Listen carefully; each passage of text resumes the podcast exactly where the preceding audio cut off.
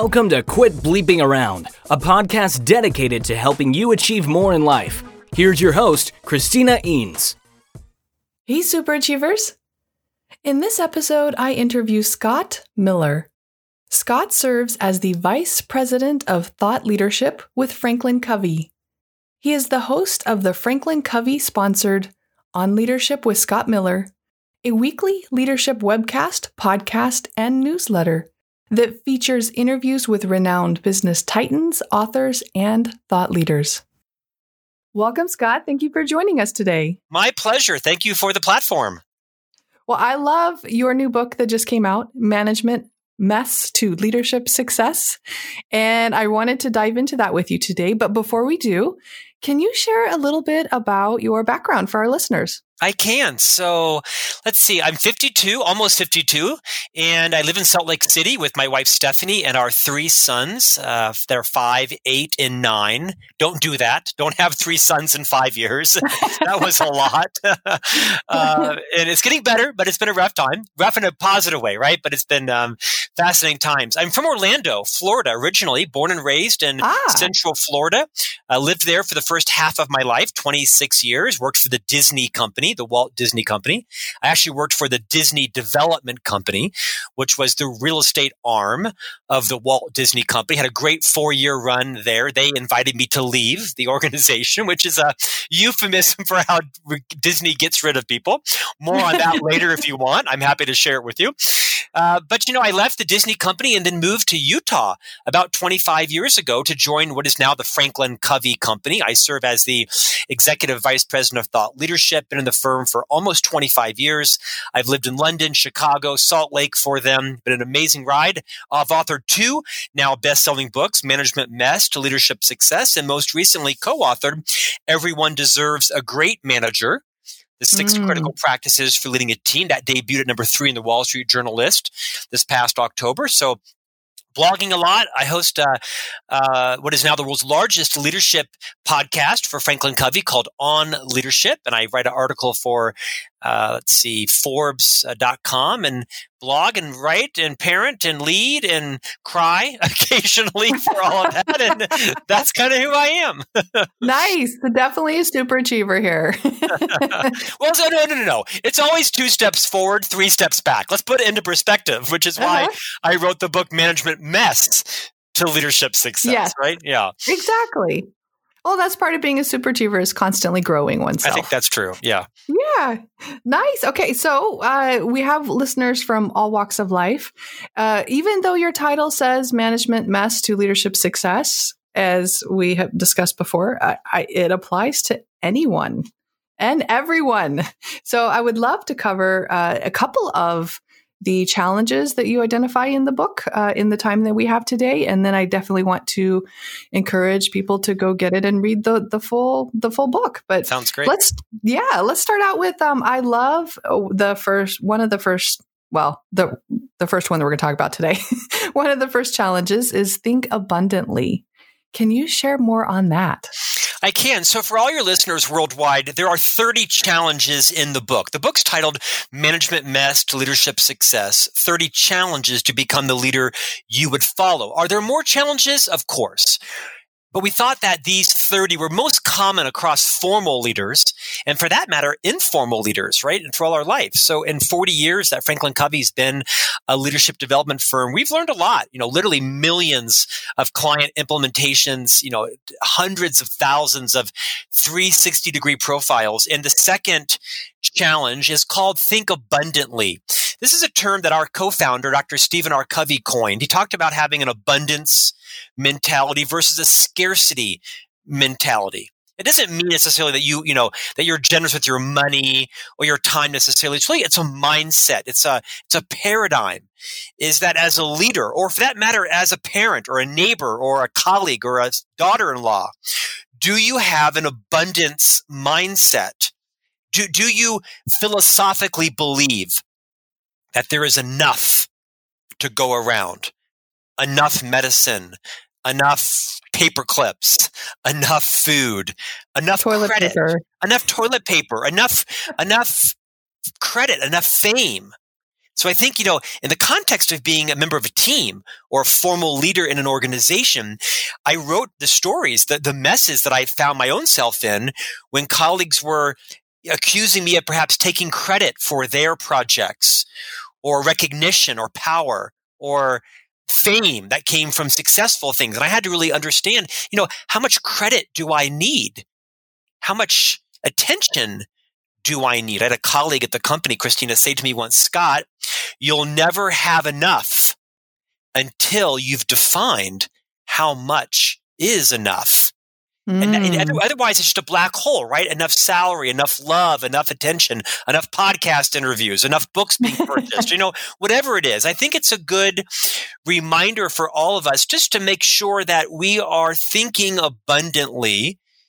Doesn't mean to think win, lose, right? Or, or lose, win. You know, I know some people that are martyrs that they're victims where they kind of will allow other people to walk over them and take all the credit because they don't think they're worthy. So it's a balance, it's a mindset, it's a tension. It really is a struggle that all of us face not to think scarcely, but to think abundantly, but also to be wise and not let other people always, you know, take quote their share first and then let the spoils be yours. It, it's a mindset that we face with challenges every interaction, every conversation, every project, every engagement. Mm, I love that you say that. Um, I've really been working on this one the last few years myself. Yeah, management mess to leadership success. and I found once I became an entrepreneur, the more I made it an us versus it's a me, the more abundance came my way. The more I worked in teams, the more it was just, it's amazing. So the more that we work with others in teams together, the more we all reap, right? I, think it's so true. At Franklin Covey, we have a phrase, I'm not sure it's unique to us. We talk about I language a lot. And when we edit people's, you know, blog post or white papers or columns or speeches, we'll assess how much I language is there. I did this. I think this. I'm now going to own this versus we and us and them, our.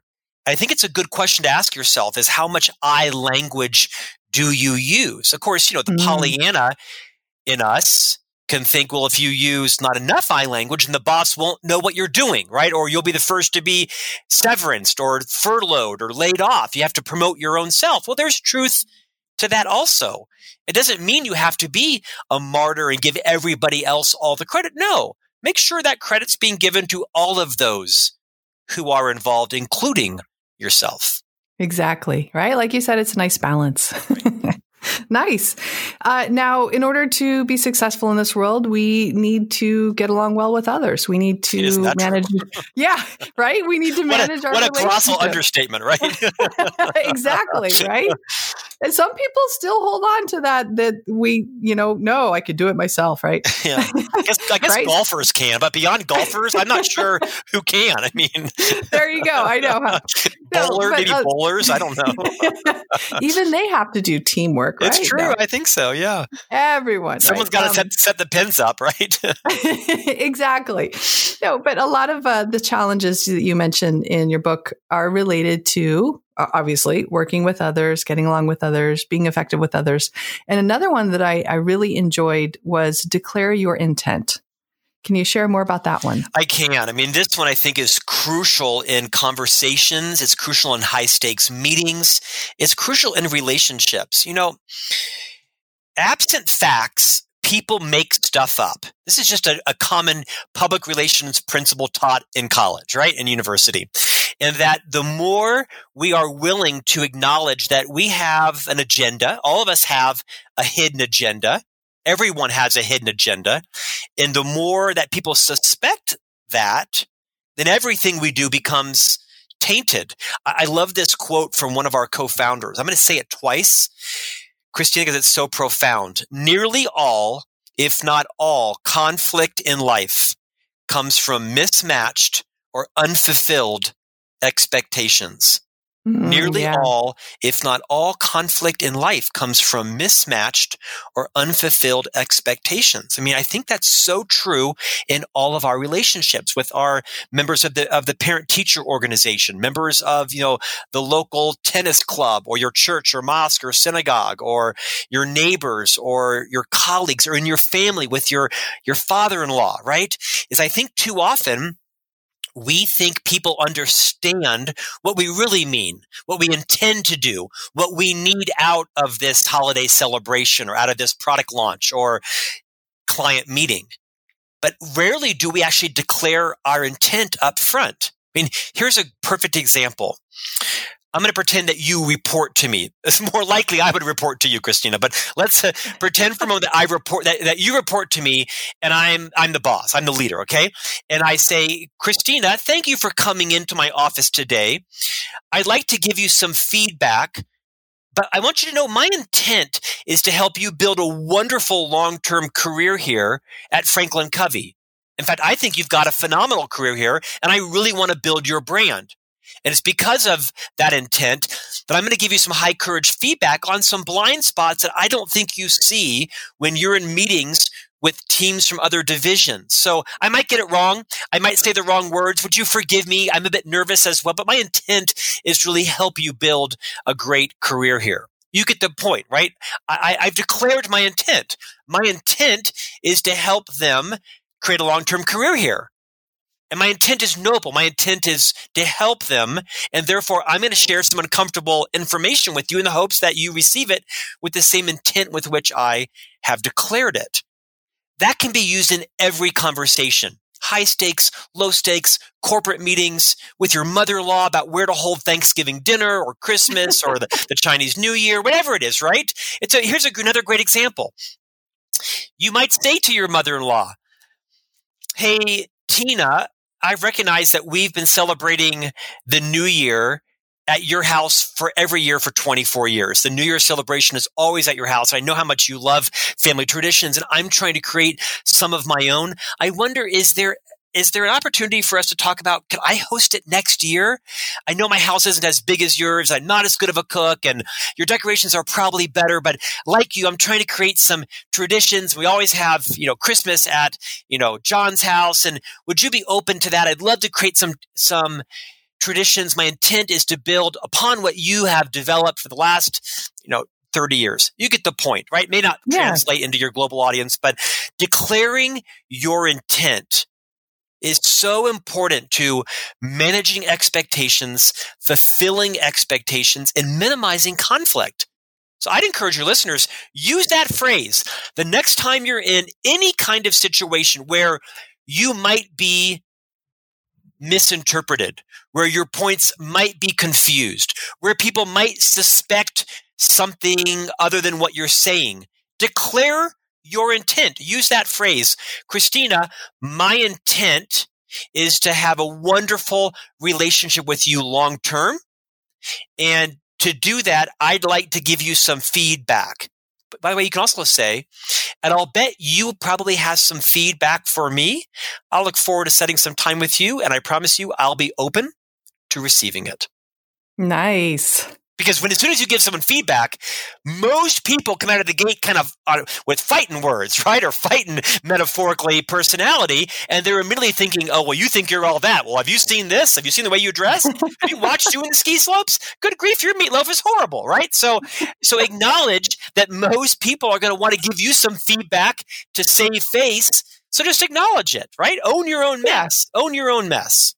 Oh, yeah. Well, I like that too because feedback can be a trigger word for people, right? Based on past experiences, etc. So that really, I think it disarms them a bit by sharing that you're really well. Hopefully, if if that's a genuine intent that you're sharing, right?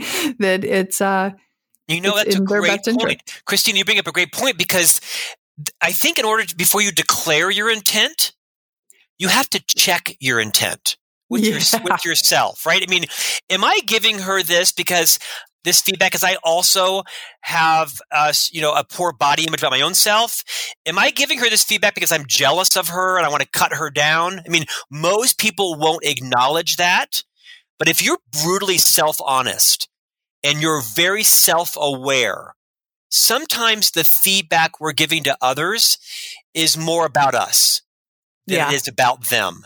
And so I would check your intent and be really honest with yourself about why you're feeling the need to give someone else feedback about them. I love it. So check your intent. If it's genuine and in the best interest of everyone involved, then declare it. You and that write- helps. You should write a book. That's excellent. I actually have three books. But That's awesome. I'm, I'm aware. I'm aware. Um, okay, so the other one that I really love, and I love to share this uh, in all leadership courses, especially those with emotional intelligence, is carry your own weather. So, can you share more about that one? Sure. This is also an idea popularized by Stephen R. Covey in his seminal book, The Seven Habits of Highly Effective People. It sold 40 million copies. It's in its 30th year.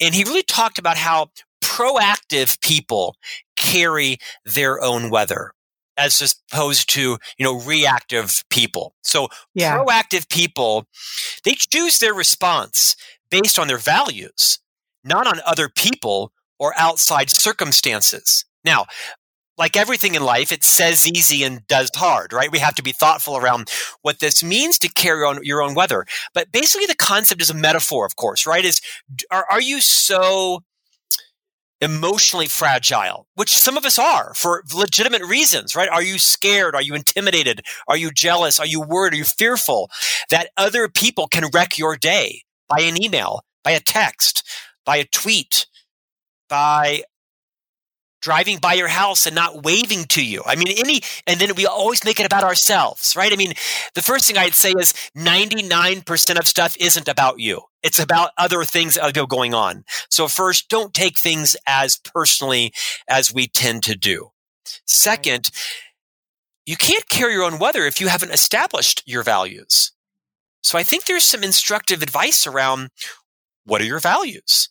I think most people, when they're asked their values, I think most people say, Oh, I value love and peace and harmony and freedom and goodwill and key lime Uh-huh. pie. You know what? Whatever.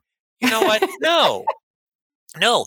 Go take the time, like I did. Take the week and, and clarify what are your values. My values are PhilPal, P H I L P A L. They create the crazy acronym PhilPal positivity, health, integrity, loyalty, purpose, abundance, and learning. Mm, P H I nice. P A L. And I'm very clear on those. And I live my life around them. I don't let people violate my values. And therefore, I carry my own weather. Reactive people are not clear on their values. So they lose their emotions. When a car wrecks, they, they, they go, you know, you know what, crazy when someone accuses them of something they didn't do. You, you can accuse me of anything you want. You're not even going to like get a response out of me because I'm not going to let that penetrate my values. I once had a girlfriend accused me of like cheating on her, and she went kind of crazy. And I'm like, I, I didn't even respond. Like I did, I like I kind of laughed because it was so absurd. Like, no, no, no, that's in violation of my values. And like she went on and on. And I'm like, you don't understand. And she kept getting more upset that I wasn't getting upset. And I kept saying, well, I don't get upset about things that are lies and that aren't true. It's not true. Yeah. So I think when you're clear on your own values, you then can proactively choose to carry your own weather and that you're calm when things are stormy, that you're silent when things are loud, you're clear when things are muddy, you're firm when things are uncertain. Now, again, I think it takes some time to be very deliberate about your values so that those values that you live your life around, you can say what they are, not just tonight at a cocktail party to sound smart, but you can say next week, next month, next year, next decade. You're very clear on what values govern your life and govern your responses to stormy weather. Nice. You're essentially building your, uh, what is it, your rudder? Your moat. Yeah, your rudder. Your moat? your moat. You're exactly. I, well said. That's right. Right. And it's easy for me to pontificate this after 30 years in the leadership business, but uh, when when people have opposite faiths or different faiths, not opposite than I have, not opposite, sorry, different. I have a lot of people that evangelize their faith to me. I, I you know, I used to be offended or, or suspect their motives or wonder. No, I, now it's like, thank you. That's so sweet of you. Thank you. Yeah. No, but thank you. no, it comes from a good place because I know what my my weather is grounded in my own religious belief system, and I live in a I live in a very religious state. For those of you who know Utah, right, this is a very very strong evangelical state for the dominant religion out here, and and it kind of just rolls off me when people try to evangelize their faith to me, and I think, you know what, how lovely that they care enough about me. I assume they have good good intent, right? Mm-hmm. And um, because I'm carrying my own weather. There you go. So know who you are. Now, and if my kids are oh, fighting downstairs, oh, there's no weather. there's no umbrella. There's no raincoat. I'm losing my you know what uh, for the eighth hour. of The three boys, you know, screaming at each other. So trust, uh-huh. uh, let your audience know. Oh no, sometimes I forget to carry my metaphorical umbrella downstairs when I'm tired of the bloody noses. Right? well, we are we are all only human, right? Oh, now the final one I want to talk about today, uh, which I think is extremely important. I, they're all important, I know, but um, in this one in particular, because especially those that want to achieve more in life and get so focused on their goals, forget to do this, and it's make time for relationships. So please yeah. share some more on this. Yeah, this is challenge number 10. You know, and this is, has been a huge struggle for me. You know, I wrote this book because I wanted people to realize that leadership is hard. Relationships are hard. That all of us have messes going on in our life, right? Everybody knows our messes. Your, your colleagues, your friends, your family, they know all your messes. Why not just own them? Because when you can own your mess, you make it safe for other people to own theirs. And that's as true in the workplace as it is in your personal life. So I included this because really, you know, everything in life revolves around our relationships, professionally, personally, interpersonally. And I've not always been great at developing friendships. It's always been kind of a little awkward for me. I mean, I'm a charismatic guy and talkative guy and smart enough, but for some reason, I, I don't like small talk and I'm, you know, I'm a little anxious at times and I'm, I think I'm an extrovert, but a lot of my behavior shows I'm an introvert. So I included this one because I've learned a lot about it. And I learned it from Dr. Stephen R. Covey. I'm going to quote him like for the fourth time because although he passed about eight years ago, the man was, you know, was, was influential Amazing. beyond most, right? In all of his books and writing and, and speaking. And Dr. Covey taught me the difference between having an efficient paradigm, an efficient mindset, and an effective mindset. He wrote the book, The Seven Habits of Highly Effective People. Countless people misquote it as the seven habits of highly successful people or the seven habits of highly efficient people. No, he was very deliberate. There's a time to be efficient and a time to be effective. And I am a very efficient person. As you mentioned earlier, I'm very productive, right? I, I, I have a podcast. I have a radio program. I'm taping a pilot for a TV program. I'm writing multiple books and author columns. I, I have a day job. I have a 60 hour a week corporate executive job. And I have a husband and I have three sons with my wife. And I got a lot going on. And being efficient has served me very well in most areas of my life. I mean, I'm the kind of person, Christian, that, that wakes up at, you know, three o'clock and I write my, my, my blog article from three to four and my books from four to six. And I start helping with the boys and take them to school and then work all day long. I mean, I'm one of those list makers, right? And that's yeah. great. The problem is when it comes to relationships, you cannot be efficient. You have to be effective. You have to change your mindset because with people, Slow is fast and fast is slow. You have to slow down. You cannot be efficient in your relationships. When someone comes into your office, close your laptop, turn off your phone, turn over your phone, take off your glasses and check in. And I think a lot of hyper successful, productive people like me didn't understand that those skills that make us great in some areas of our life really hamper us in the most important part of our life, which is our legacy, our relationship with people.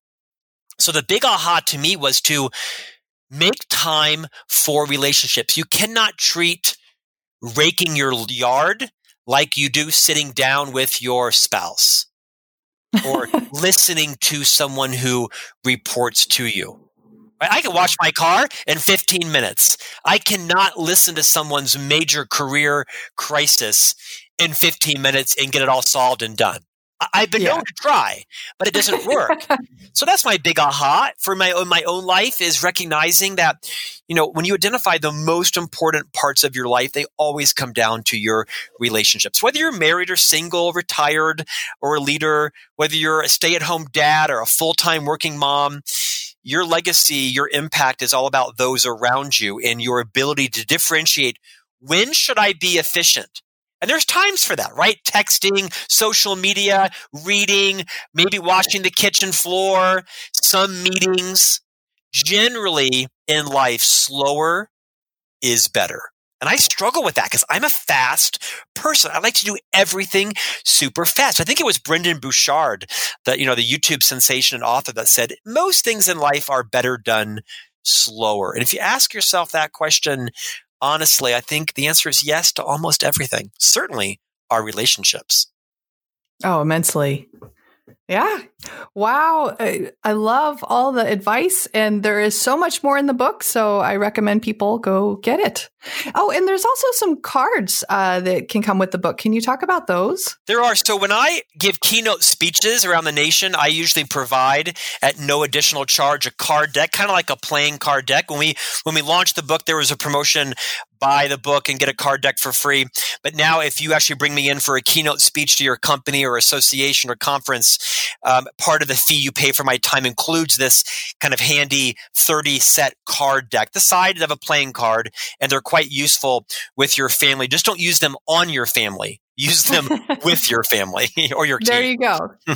Cool. All right. So, and this uh, book is pretty much available everywhere. It is. It's on Amazon. Yeah, it's done extremely well. I have a new edition that's coming out in the spring, late April, with about uh, 30 new stories and lots of edits. And um, every copy is now signed. So, they did a second printing, and I just signed 15,000 books. I think it's the first time ever that a nonfiction book's been signed 100% by the author. So, every book wow. coming out has a sticker in the front that says, you know, signed by the author. So, look for that sticker sticker. And for those few who will care, I've signed every copy. Nice. Now, uh, lots of great information that you've shared. Is there a final piece of advice you'd like to leave our listeners with? Wow. Stop gossiping. You know, Dr. Covey talked about, you know, every cancer in the organization that's the largest is the gossip. You know, being loyal to people is so important to building your own reputation. You know, it's you build the trust of those who are present when you are loyal to those who are absent. So be very deliberate around how you speak to people when they're not around you. It should be no different than if they were standing right in front of you. And that goes for mm. your family, your friends, your neighbors, your chiropractor, your boss, the, your mother-in-law, I use mother-in-law a lot because I think there's so much conflict with in-laws and such. And if people were a little more gracious, declared their intent, assumed good intent in others, and stopped gossiping about people behind their back, that doesn't mean you don't tell people what you think about them.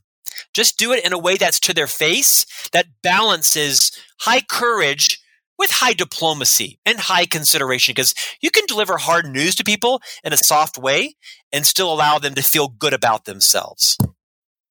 Oh, nice. Thank you. Thank you so thank you so much for joining us today, Scott. It's been my honor. If you'd like to learn more about Scott, visit franklincovey.com. Does your organization need a proven leadership development program? Visit ChristinaEanes.com for more information.